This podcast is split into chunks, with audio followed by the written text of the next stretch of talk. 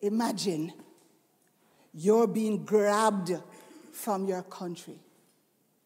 You're being put upon a ship and put across what is called the Middle Passage. And you get to Jamaica and you are stripped. And you stand in a square and people walk around and look at you. They feel you and determine whether they are going to buy you. And when you are bought, you are put on the plantation. There was no family life, it was not encouraged. If slaves developed relationships, they would take the children away. They would move and, or sell one of those partners to another plantation. And so, what do we get today? We have countries where family life that our people knew in the places where they came from does not exist. Slaves were, fathers were never encouraged to look after their children. When can you imagine when the slaves heard that there was going to be an end to slavery and there were children to be born? They hid in caves. My great grandmother was born in a cave to make sure that she was not born as a slave.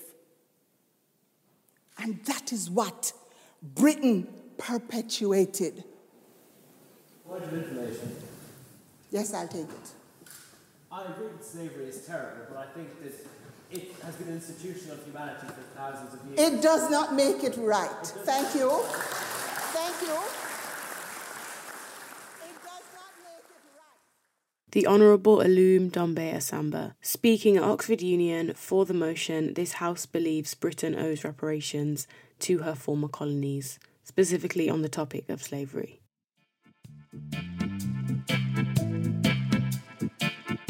Hello, everyone, and welcome to episode 91 of the History Hotline. My name is Deanna Lynn Cook, and I'll be your host today, as always.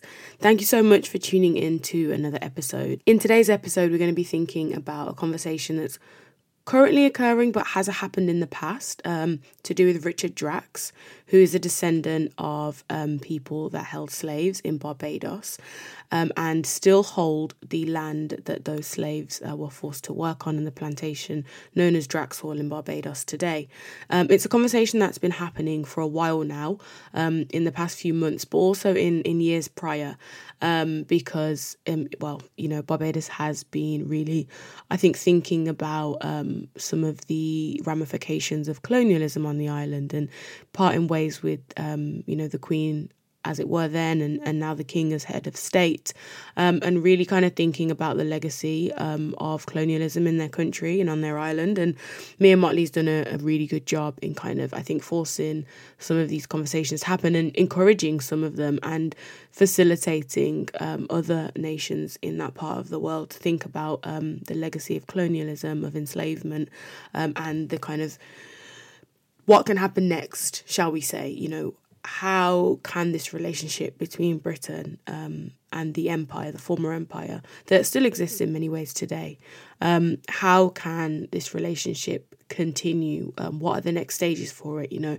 what will reparations look like? Will that be possible? Um, so there's all these conversations going on, and I wanted to start the episode um, with Alum Dombe Asamba speaking at Oxford Union, um, just speaking about what slavery was like and there are so many um, narratives of, of enslaved people, formerly enslaved, and, and those who, who died um, enslaved, who speak about the horrors of, of enslavement. And, and that was quite a light one, let's be honest. Um, but this episode will go into some of the heavier and more brutal details of slavery. Um, so that is a trigger warning for this episode. Um, if if isn't the episode for you today, um, then that's fair enough. As many of you regular listeners will know, I really don't like doing episodes about slavery. Um, but at the moment, my PhD research has actually dragged me all the way back to the Caribbean in the kind of post emancipation period, so like the 1860s and onwards, um, as I look at the education system. And it's kind of interesting when you like take out the kind of human element of enslavement and just look at like strictly the policy or the finances or you know who owns the land and the, the names of those that were involved. When you strip out those kind of personal stories um, and you strip out human beings from something that was so human centered even though you know the people that were enslaved were literally classified as subhuman um, i think it yeah it's a different kind of experience studying studying it. And that's why i wanted to start with um, that extract from um, Alum Dombe Samba's speech because it put the human element back into enslavement. And as we go through this episode, you know, I'm not really going to get into the stories of people that were enslaved per se. Um, it will be kind of focusing on the legacies of slavery and the finances and this family, the Drax family, who have, have you know, profited so much from Barbados, from the people that were taken from um, West Africa, um, and the work that they were forced to do in Barbados um, on the plantation. You know, it it takes away the human element a little bit, and I don't want you to forget that as you listen to this episode. I want you to remember that, you know, for all these numbers of hundreds or thousands of, of enslaved people I mention, they're all individual people and they all have an individual story, and we won't probably ever know a lot of those people's stories, but they're still relevant and they, they deserve to, to be thought about when discussing, I think, the consequences of enslavement and the legacy that leaves on a country and on a people. So, let's start this story in a place we're somewhat familiar, or with a man we're somewhat familiar with. Richard Drax, full name Richard Grosvenor Plunkett, Ernle Erle Drax. 64 years old, Harrow educated Conservative MP for South Dorset, who has served continuously since 2010. Former Coldstream Guards officer and BBC journalist, a strong voice in the pro Brexit campaign, an MP who believed lockdown restrictions were an experiment in authoritarian government, an MP who failed to publish accounts for four of his five companies since 2009, and a man who opposes the Black Lives Matter movement. In 2021, his estimated wealth was 150 million, but he had not declared the 621 acre sugar plantation in Barbados and an estate in Swallowdale, North Yorkshire. He also owned a 4.4 million pound holiday let on Sandbanks, which is one of the most expensive areas for property in the UK. This man with so much wealth is, of course, MP for South Dorset. Child poverty is one of the highest in the country in Dorset, where he is MP. South, the southwest of England generally is fighting um, severe depravity, um, as Westminster essentially strangles the life out of the region. But this man is MP there, um, holding all this wealth, not only in Britain, but overseas as well. And the reason this story comes to light is because of his failure to declare those um, for not only tax purposes, but also in terms of his interests um, as an MP. This breach of Section 448 was raised with Company House in late January 2021 as he failed to publish four of his five businesses for decades, essentially blaming his accountant for missing them off and the fact that the plantation in Barbados was in probate as his dad had passed away in 2017. So his argument was that it hadn't been fully transferred over to him just yet. And I'm going to read an extract from a Guardian article written in April 2021 by Paul Lashmar and Jonathan Smith. And the extract states Drax owns some 125 Dorset properties personally or through family trusts. The estate's finances have mostly been hidden from public scrutiny and involve at least six family trusts, and as many financial entities. When Drax amended his registrar entry in January and correctly named the companies he owns, which relate to his farming interests, he grows poppies to make morphine for the NHS and barley for craft brewers. There were still problems. Four of the companies had not provided any accounts in the last decade. As both of his unlimited companies were subsidiaries of a limited company, under Section 448 of the Companies Act 2006, they should all have submitted accounts annually. Concerns about a Section 448 breach were raised with Companies House in late January. Over the last two weeks, some 50 documents from the four companies have appeared on the Companies House website, including a decade's worth of missing accounts. Two limited companies, said to have been dormant from 2009, are now shown to have been active.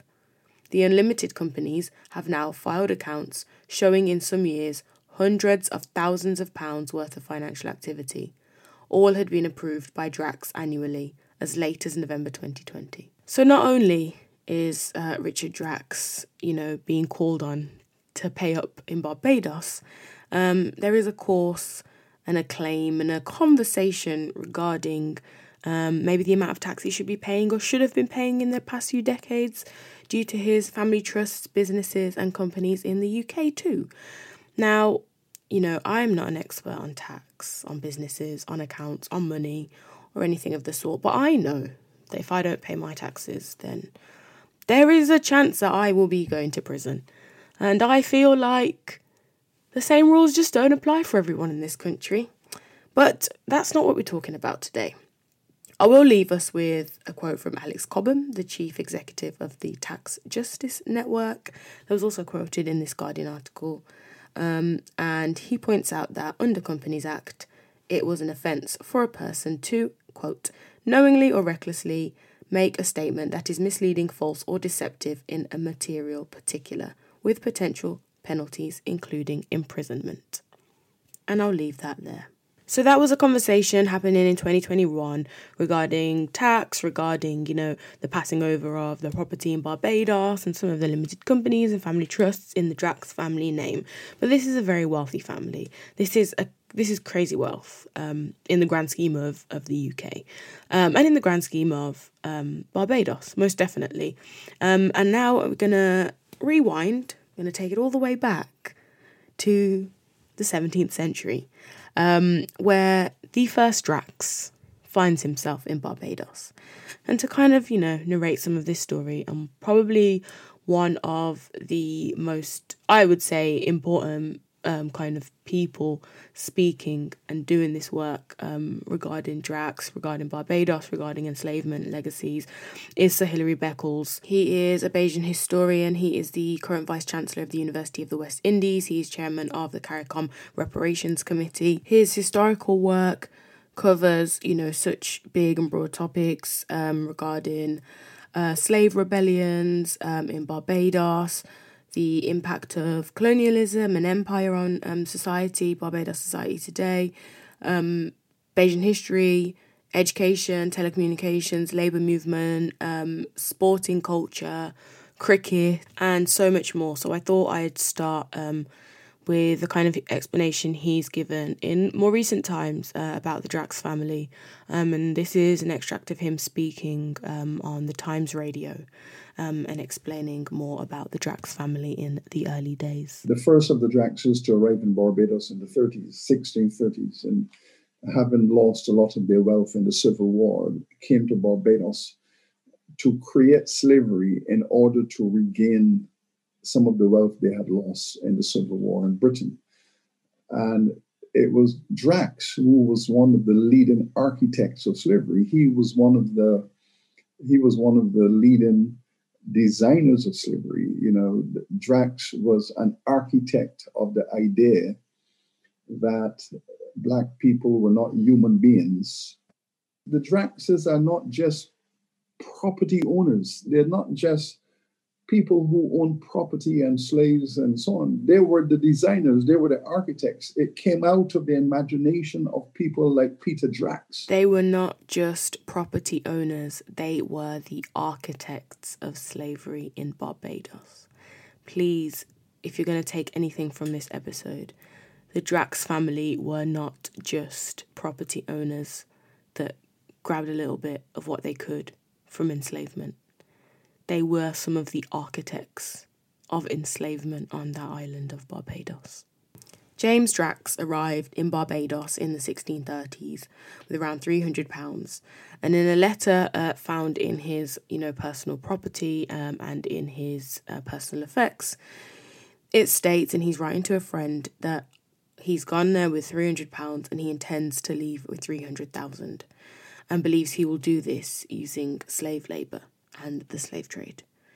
And well, we can all guess the end of that story is that he is more than even twice or ten times or a hundred times over successful in what he intended and claimed he would do when he arrived.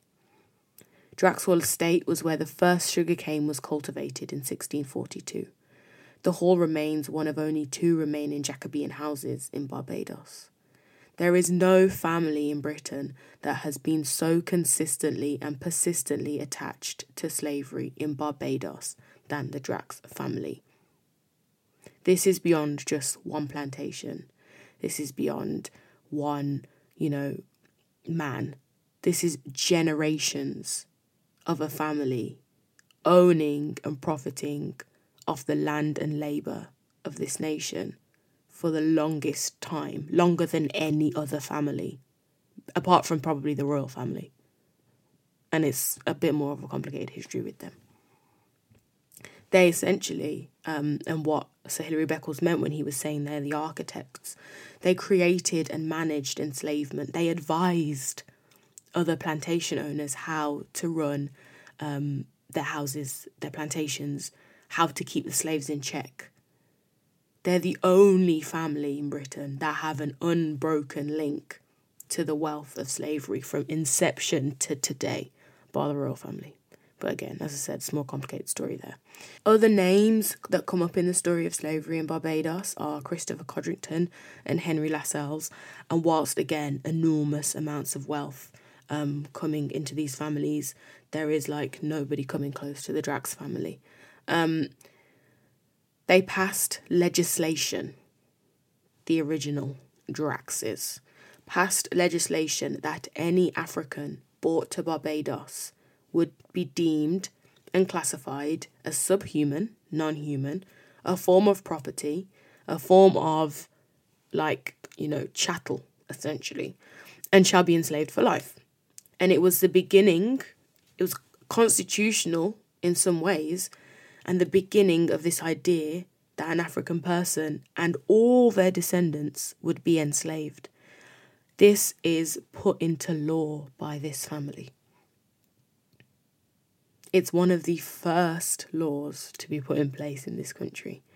And the, one of the first laws is that what will become the majority population of the country, people of African descent, are deemed non human and property.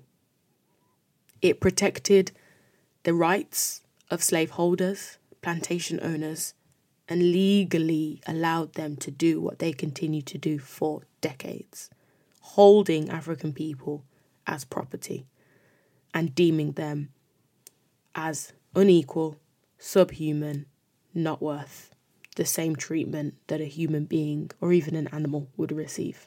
Again, this is work done by Sir Hilary Beckles. This is work that is put together through the UCL Slave Ownership Database, the legacy of British slavery that I'm using today um, in terms of research for this episode.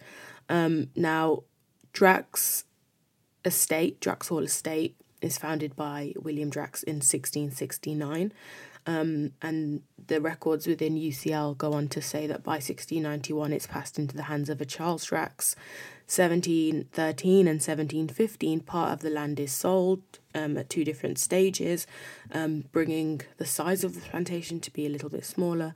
However, it's the main part is still owned by the Drax family. So we whiz, whiz, whiz, whiz, whiz all the way down to 2021 um, and it's owned by Richard Drax, MP for South Dorset today.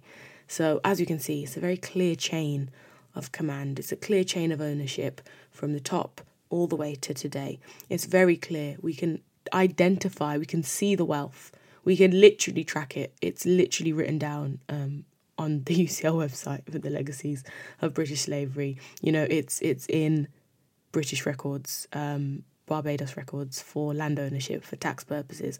It's a very clear cut story. The question with reparations, and we're not at that part of the episode yet, but the question is always like, oh, yeah, well, but who should pay them? Like, how would we get them from the right people? How would we know that it was that family that, that benefited from enslavement or their ancestors um, held slaves? Oh, here we go.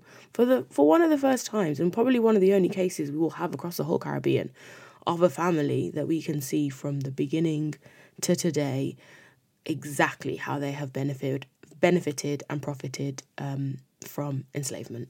Drax Hall was the largest plantation in the English speaking Caribbean and the largest functioning sugar slave plantation in the whole of the West Indies.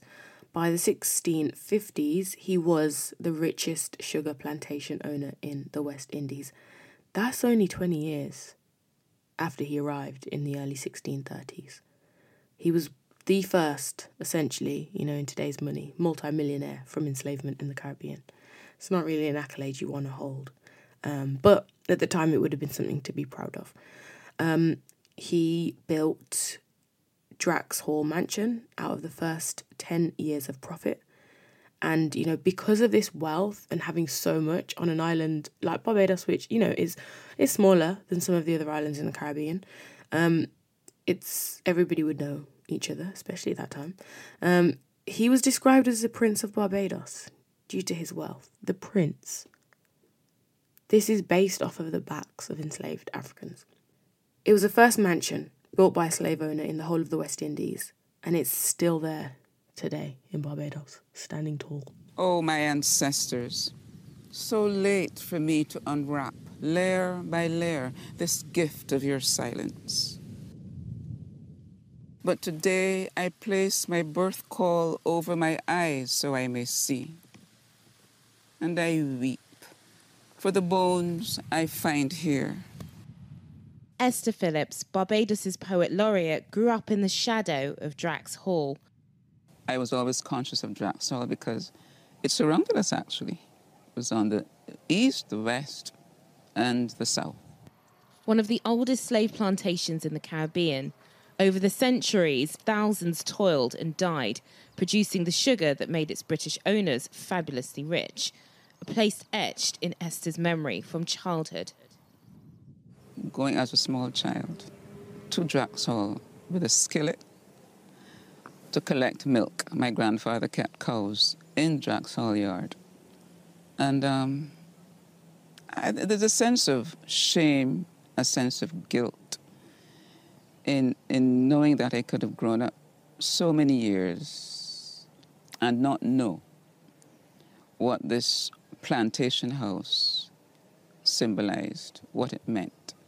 I had no idea that when we were running and playing, on the lands there that we were actually running and playing and walking over the bones of our ancestors. And that was Esther Phillips speaking on a Channel 4 News uh, report that's now on YouTube um, titled Calls for Drax Hall to be Open to Public as Barbados Becomes a Republic from about a year ago. And I just felt like that clip was so chilling. Um, it not only speaks to this, you know, physical legacy that can't be ignored because it takes up so much of the island, um, especially for people that live in that area. But also the fact that the legacy went unknown for so many. Um, Esther Phillips, as a child, not knowing that she was potentially walking on the graves of her ancestors. Now, if that's not chilling, I don't know what is. Um, and the fact that, you know, the family aren't there to use the property, or as far as I understand. It's not like it's a fully running house or operation. It's in part used, I believe it was used in part for agriculture for other people. Um, but it, it just stays there. It's private property. You can't go on it.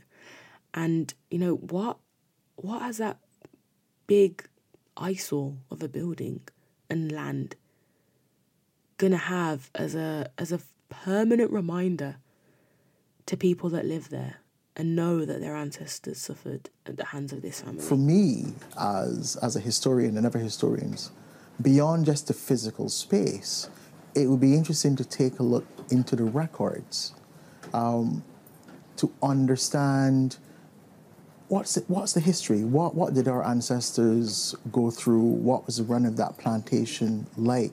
Given that theoretically you should have records spanning at least two centuries or more. How important is it to get access to Drax Hall to find out more about what happened there? We, we don't know where the enslaved village is. We don't know where the enslaved burial ground is. We have no way of reconstructing the, the life ways of the enslaved using archaeology as a discipline because we don't have access to the site. How many enslaved people could be buried there? Hundreds. Hundreds. Hundreds. And again, from the same Channel 4 News YouTube video, that was uh, Kevin Farmer, historian at Barbados Museum and the deputy director of the museum, um, speaking about the kind of physical legacy and what is lost, you know, with the inability of, of being able to access Drax Hall and the records that it holds and, and the site itself in terms of the graves of those um, people that, that reside there. And, you know, even though they have passed away, and I've seen it done in in Jamaica um, at different uh, former plantation sites, um, whereby you know the the remains of enslaved people are removed um, because they are not buried respectfully. They're not buried taking into consideration burial rites um, of the traditions that those people of African descent might have held. Um, and so they are given a respectful burial after um, their bodies are exhumed. Now, I don't know if that is something that is in conversation about regarding Drax Hall and in Barbados, but Kevin Farmer alluded to the fact that, well, he said, you know, there are hundreds of, of enslaved people buried there. And just wanted to give you like a rundown of the numbers because this is a family that, from the inception of enslavement in Barbados, held slaves from the first possible moment that they could, they did they brought it over. They were the architects. To this day, um, they still own that land, just reminding you in case you forgot. Um, but essentially, um, it's believed that around 30,000 people are likely to have died at the hands of that family over those generations, um, if you do the kind of maths. Now, the life expectancy of an enslaved person kidnapped from West Africa in the Caribbean was about seven years, and that's why the turnover of people, of human beings, is so high because they weren't expected to live. They were worked to death, essentially. Um, you know, it was not a case that I think we often think about um, enslaved people and somehow them you know growing to old age. And oh they're not really useful um, for the plantation anymore because they're older and they'll go and work in the house and and do something else or or look after the children and raise them to be enslaved people. Well it didn't actually work like that for the majority especially in the Caribbean where the work they were doing is is back-breaking physical labor in the sun. A lot of the time they didn't make it beyond a certain age um, and you know, assuming they were, were taken as, as teenagers in their twenties, they weren't really making it to their thirties or forties, and that's the reality of enslavement.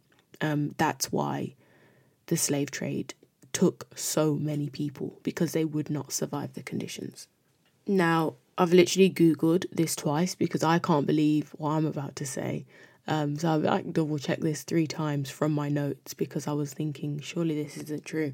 600,000, or it's estimated so, Africans uh, were brought to Barbados in the years of the slave trade um, occurring and existing. At the point of emancipation, 83,000 um, were alive um, to be freed. Less than 20% survived enslavement in Barbados. That just to put into context of the 600,000 people that were brought to Barbados in that time, 280,000 is a population of Barbados, give or take today. So that's like twice, double, over double the population today of the island was brought to the country to only leave 83,000 of them, less than 20%. Hilary Beckles, um, in, in a talk that I listened to about this, said that slavery in Barbados was genocide. Um, and there isn't really a better word for it because anything that's wiping out 80% of the population is surely a genocide. In 1675, the first rebellion on the island um, was attempted, um, and enslaved people planned to, you know, make their first attempt at freedom. Unfortunately, the plan was um, foiled. Essentially, um, they were found out before they were able to really get it off the ground. I mean, it, it's at this point that um, it's like the second generation of Drax. Henry Drax is running the plantation, um, and I think his response to this act of rebellion, to this escape for freedom, really does summarize and really does epitomize the stance that family had and the treatment that they believed these people deserved. And again, I gave a trigger warning at the start of the episode, but this um, does get quite graphic. So, after the attempt was foiled, um, they captured over 120 Africans who they accused of trying to free themselves um, and you know attempt to escape. Um, and they just decided that 120 of them were guilty. I don't know any any successful plan or plot that is literally orchestrated by 120 people. It's a large planning committee. Um, i've seen smaller committees not manage to pull it off. Um, so you know the fact that they've accused 120 people of it um, already says enough for me um, however, of the 120, um, they had to decide how they were going to discipline and punish them to make sure it didn't happen again. Um, and so they set up a bonfire um, on the land and they burnt 47 of them alive as punishment. Um, another 30 men were taken and castrated until they bled out to death. Um, and that was the punishment. That was all in law. That was not an overreaction by any means in their eyes because that was their legislation. That was how they had agreed that they would treat enslaved people. Um, it was allowed, it was encouraged. Um, they had to come down hard because, as we know, as they've put into the law, these are not human beings, this is property. Um, and to make sure this property did as it was told, that was the consequence. Now, this is only the second generation of the Drax family that would have participated um, and owned slaves, but this behavior, this kind of um, training up of other plantation owners of how to treat their enslaved people continues on. Um, you know, we have descendants creating pamphlets and writing manuals, um, which will be discussed um, in this clip taken from the wonderful Channel 4 YouTube video um, that I've used so much of today. This is an instruction manual of how to uh, manage a plantation, and it's from 1786. And one of the authors in this is Edward Drax. And in here, you see the attitude towards enslaved people. The blacks are commonly addicted to thieving. If it be for their belly, it's more excusable. But I hope none of mine will ever have occasion to be thieves for want. But if at any time they are taken, stealing sugar, molasses, or rum. They must be severely handled. And yeah, just another example, really, um, of the way in which um, enslaved people would have been treated um, through the generations. You know, that was from the 18th century, um, and they started out there in the early 17th century. So this is already bordering on 150 years of the Drax family, let alone the fact that they're literally there till today. So this is decades. And as time went on, they, you know, continued to advise the rest of the plantation owning few um, of how to deal with some of the issues they faced as slave owners.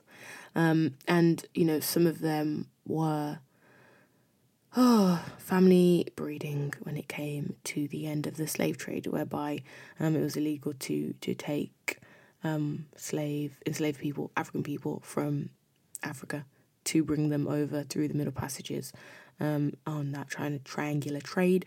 Um, that was illegal um, prior to actual enslavement being illegal.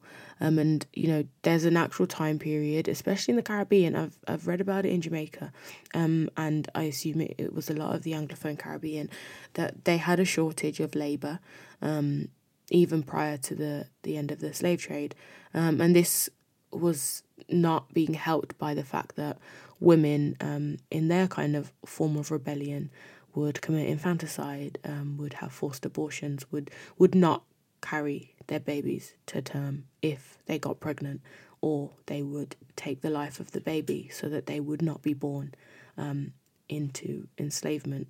Just like um, the clip we had at the start of um, the episode from Alun Dombe Asamba talking about her great grandmother being born in a cave because it was so close to emancipation and they knew it was coming and she did not want her, well, her mother did not want her to be born um, an enslaved person. You know, this is, so close. You're hearing it. This is this lady speaking about her great grandmother.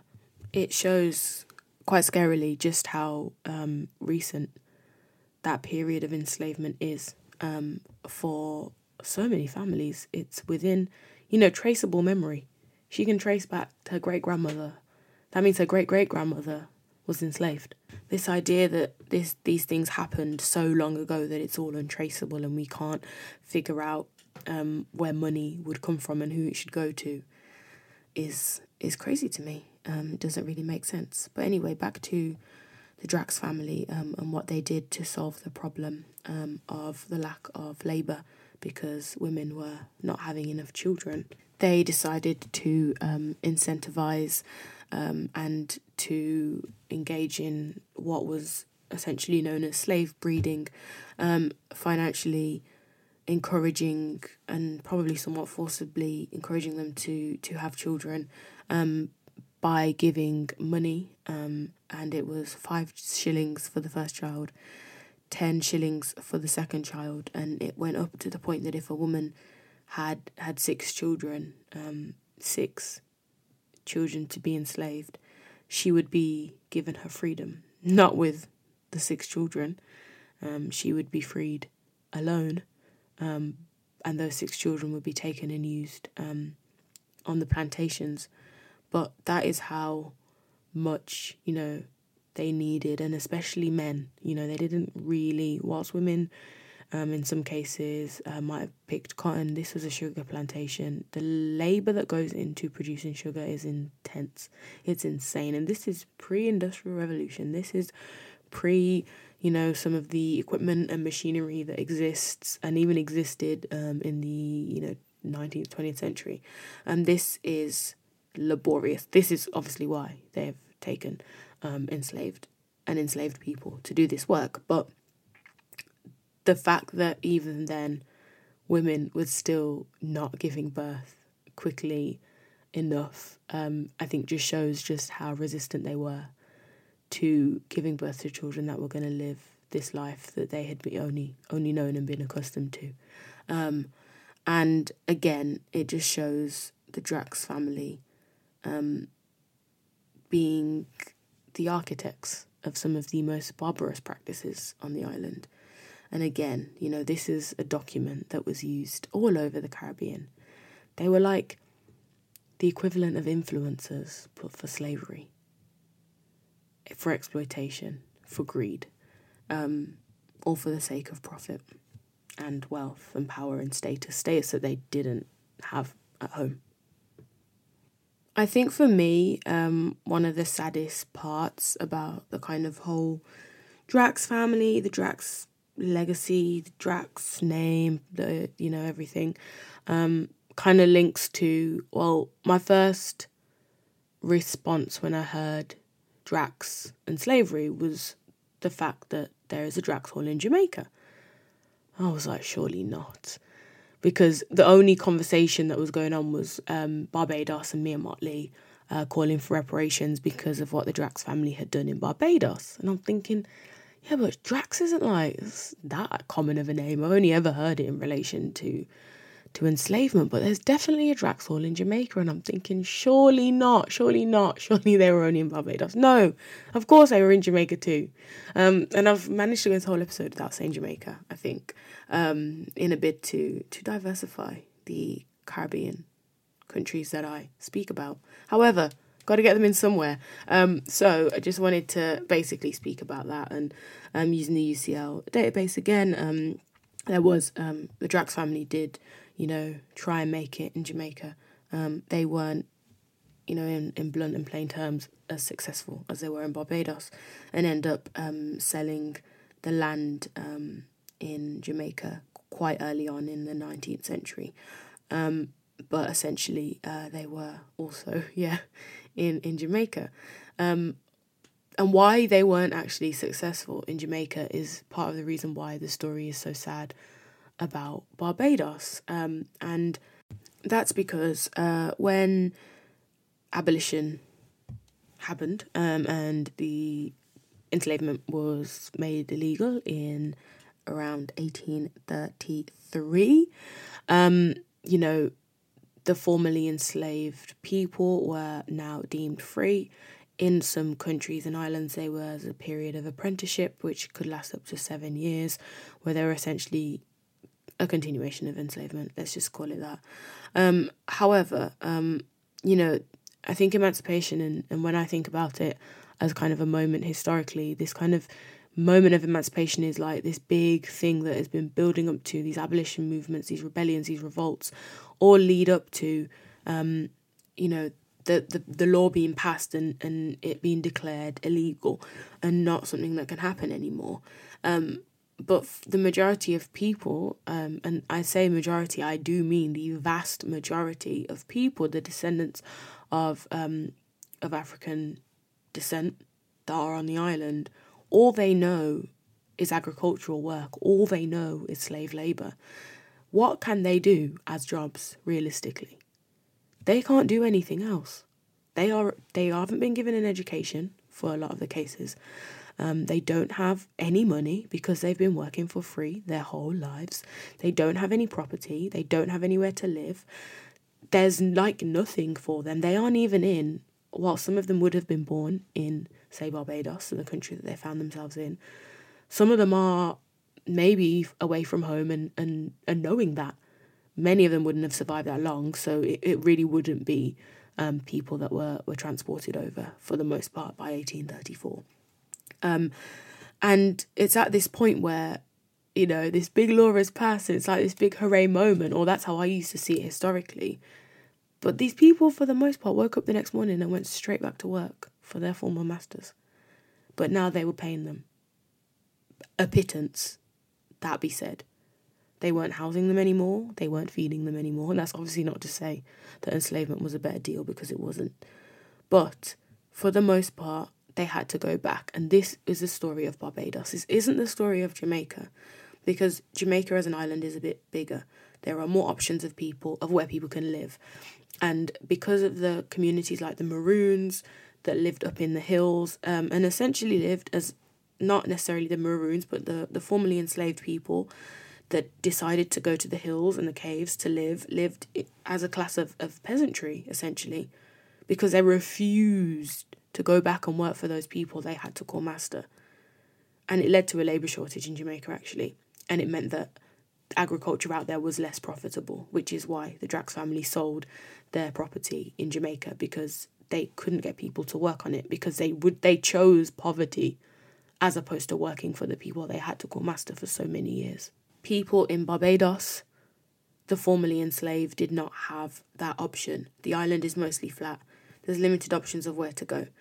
So essentially, they became free and went back to work for their former masters. They continued to work there until modern times for the same Drax family that now sits on 150 million pounds of wealth in the UK.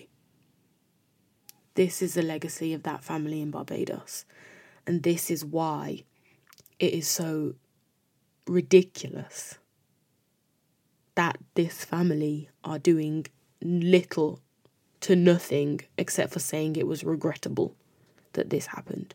And as we somewhat draw this episode to a close and think about, seriously think about reparations um, and what what Bajans want them to look like and what they can look like in this case, I think it's important for us to think about the Drax family um, at abolition um, and at the point of, of emancipation um, in the 1830s, um, and just to see the work that they were doing um, at that moment with back again with Sir Hilary Beckles on the Times radio. Um, just another clip from the video taken from YouTube earlier. Now, you have to understand the full context of this in which you wish to insert Mr. Drax into that legacy of the 200 years of free labor from people who were defined as not human but property. And then he collected, the Drax family collected their compensation money at emancipation because the Drax family fought tooth and nail against emancipation. They were in the vanguard of the struggle to block the emancipation legislation. And the Drax family in the 1820s were out there on the frontier fighting tooth and nail to block the emancipation legislation. Then they collected the 4,000 pounds, which is about 15 million pounds in today's money. But critically, they held on to their plantation and they held on to the workers who were emancipated. The workers who were emancipated were trapped on that plantation. They and their children and their children and their children and their children and their children up to today, 180 years later. So we have it there down to the final moments of enslavement. They were fighting tooth and nail for the existence of this institution to continue.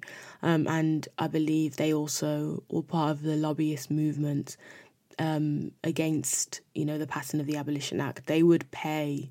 Um, and I, I don't know which Drax it was at this point, to be honest. I've lost count of them all. Um, it's like the fifth, sixth generation of Drax. Um, they would pay um, other people uh, in the UK that had influence and power and status to vote um, against abolition and against the act, so that so that the institution of slavery uh, could continue um, and and continue to to turn them a profit.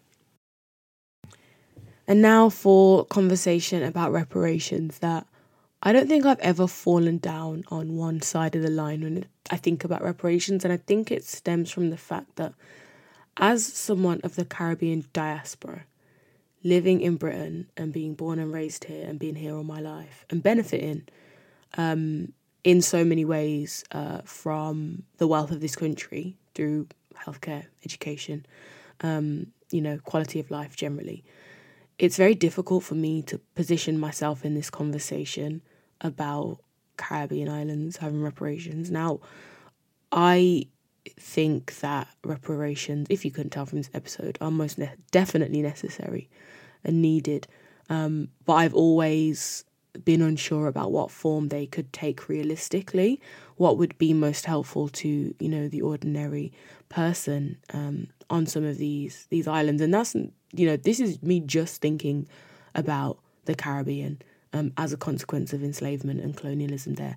That's not then opening up the conversation um, to countries uh, within Africa that were pillaged of natural resources and people. Countries in Asia that might have had a combination of many things um, torn apart by war, by partition. Like, I don't even know where I would begin with that. And because I don't know the context, um, as well as I know the context in the Caribbean, it's not really something I will speak on. But when I think about the Caribbean, if if the British government is paying reparations, that's the UK taxpayer. That's me. I am the descendant of enslaved people. That doesn't feel like it makes sense. The fact alone that in 2015 the UK taxpayer was finishing paying off the debt given to the owners of enslaved people at the point of abolition in 1834 to me is already insane enough because essentially the descendants of enslaved people of that Windrush generation um, from other different groups um, of communities from all over the world that would have been impacted by empire and colonization were the ones who ended up paying off that debt. In some cases, not all. Um, and that's the thing, it's like the British government compensated those people that um, lost property, as they were decided that they would have been called, um, in you know the, the the passing of the Abolition Act. But then it was again the British public who ancestrally in terms of their grandparents may not have even stepped foot in the Caribbean, may not even have been of a class to even contemplate owning human beings as property, who were also paying by that that um, that debt. But then you can think about it in another way, and we think of people like Edward Colston who used all the money he had from enslavement to build hospitals and and you know to give to the the poorer parts of society in Britain. Um, you know, people benefited here that may not have been directly descendants of those who profited from slavery, like Richard Drax, and I'm coming to him in a second, don't you worry. Um, you know, this country has benefited from the wealth of slavery outside of looking at direct family lines and descendants. The whole infrastructure, the whole funding of the Industrial Revolution, you know, the buildings. There are literal buildings in the UK that have plaques on that says this building is funded by the slave trade. This um, building is funded by enslavement. This country has so much to answer for, financially alone. And that's not even thinking about the cultural impact of enslavement on these countries, something that money cannot buy. Money cannot bring back people's traditions and spiritual beliefs and foods and languages. And they go beyond just slavery. This is the whole of colonialism and the British Empire. And I'm going to pass over to my good friend, Sir Hilary Beckles, um, because he's questioned on this, um, and it's what drew me to the um, Times radio interview because it was him responding to the journalist that was saying, Oh, well, this is great. You know, we've got Richard Drax. We've got the case of someone who's a direct descendant of enslavement. We've got clean cut lines, as I mentioned earlier in the podcast, clean cut lines of the wealth and the money that they have have managed to um, gain from enslavement. Here we are. We can we can take this money. We can um, the country can be um, you know given reparations. It, a call can be made and quite a clean cut and simple one in many cases. But I guess the, the question that follows, Hilary, is what's the consequence now? Should there be some sort of economic reckoning? Because that would have made vast amounts of money. It would have been economically viable because they were using slaves rather than paying a fair wage. And that wealth has resided in the family for centuries. That point is very clear. I guess the question always, and maybe this is a unique situation because the wealth has remained in one identical family with one identical institution, one plantation and more, as you've been saying. What's the consequence now? Though, is there a, is there a figure you can put on it? Is that is that what we well, what we should be doing? We find that the narrative you have just given to be totally unacceptable, and it's a distortion. This is why. When the Drax family was were part of that legislating that black people were not human beings, the psychological, cultural, epistemological consequences of that denial of your humanity, and then the enforcing of that for all of these centuries, that is the greatest crime that has ever been committed. The greatest crime that has ever been committed is to deny people their humanity, their right to a human identity, and to use your legal and military power to enforce that for centuries. When you try to reduce this conversation to a matter of how much money they made and how much wealth they have. Let me tell you, that is a part of the conversation, but that is not the center of the conversation. The center of the conversation is a family that use its legal and military power within the context of the British Empire to degrade 600,000 people for 200 years in the first instance and turning Barbados into a tomb a whole lot can be said about reparations um, and what they should look like and could look like. And um, the speaker I started with, um, the Honourable Alun Dompe Samba, speaking in her Oxford Union um, address uh, in regards to the debate that was occurring about reparations and whether the British Empire should pay them. Um, you know, she speaks about other kind of forms of reparation, um, like training and education and, and health services and, and of course all these things cost money but they're some of the things that lack in that region of the world because of empire and because of everything that happened there and um, you know one of the i think biggest calls in this case um, um, with richard drax is that the very least the very least um, his family should hand over Drax Hall and the plantation land to the government of Barbados so it can be a heritage site. Um, just like I believe, um, you know, there is already there on the island and that already exists for some of the um, other former plantations. Um, and so the calls right now, at the very least, are for that family to just hand over that land. And so, in that sense, whilst yes, it's a financial sacrifice um, for for the Drax family, um, they would be giving up the wealth that is held in that in that property and in that land could then be used um, by Barbados, um, you know, by way of opening up these heritage sites and, and using it um, in the case of tourism, you know, it would obviously provide them with with jobs, um, with wealth, uh, with money, um, in in some ways, um, and that's just kind of one of the the calls in this case, anyway, in the situation here. Um, but I'm going to pass over to Professor Pedro Welch of the Barbados Reparations Task Force, speaking more about the idea of reparations. There are num- a number of facets to re- reparations. One of them is that you need to invest in the various Caribbean countries. We came into independence, this country, and there's absolutely nothing that was given to support countries, our country, and countries that were suffering from centuries of neglect and suffering the legacy of enslavement. Nothing was given. Richard Drax, he has said that it is regrettable, um, but that has given the sentiment that also this is in the past.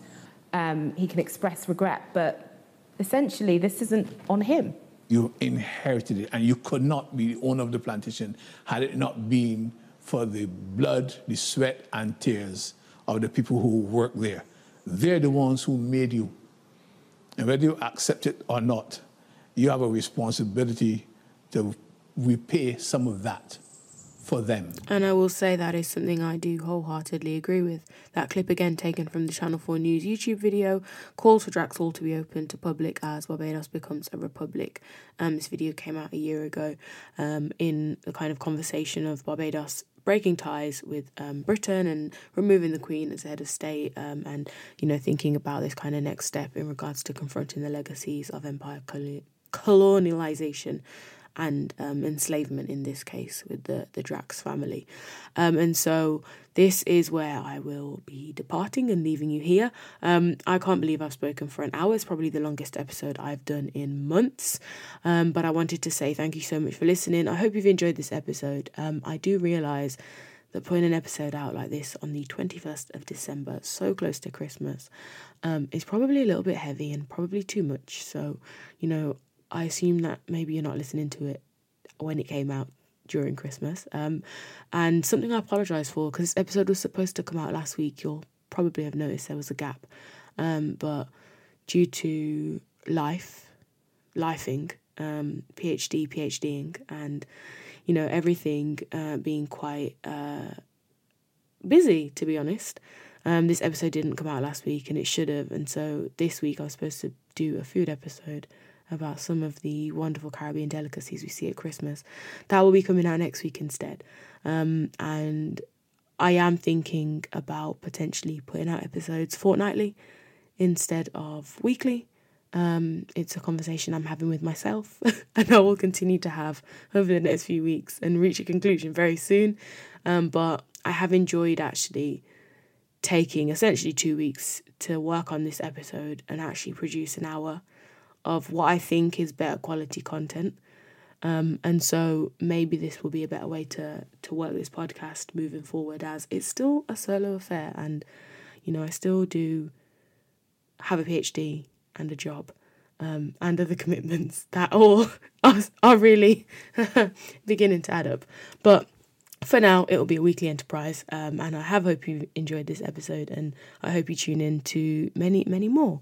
Thank you so much for listening today. Please, if you've enjoyed this episode or any other episodes, tell a friend to tell a friend. Follow us on social media at the History Hotline on Instagram, at the History HL on Twitter. We also have accounts on YouTube, LinkedIn, and this podcast is available on all good podcast platforms. So you've got no excuse.